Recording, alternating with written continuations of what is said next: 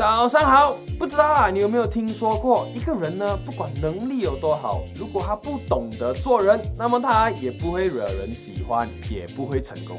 其实啊，在商业世界里也是一样。如果你只会管事情而不会管人，那么也是很难有一番成就的。在企业里呢，管理非常重要。但是管理呢，难道管的只是事情吗？No，管理管的就是人。在一个企业里，在一个组织里，有管理者和被管理者。管理者呢是老板，被管理者呢就是员工。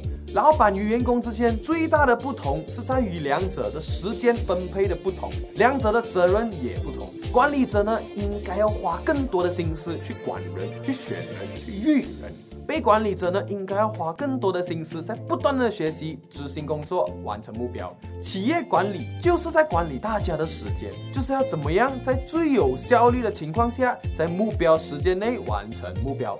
那么一个团体的头呢，就是需要懂得两个重点：第一，选人，也就是懂得把对的人放在对的地方；第二，育人，是懂得怎么样把人的长处挖掘出来，培养成为有用的武器。所以，身为管理者的老板们，是不是应该再花多一点时间，甚至是大部分的时间选人、育人呢？不要等到有一天需要人才的时候，才发现来不及喽。养军千日，用兵一时啊！好了，今天我的商业三六笔记呢，就分享到这里了。不要忘记在影片下面分享你对选人育人的看法，会有机会赢得 Oxford 的白衬衫哦。我们明天见。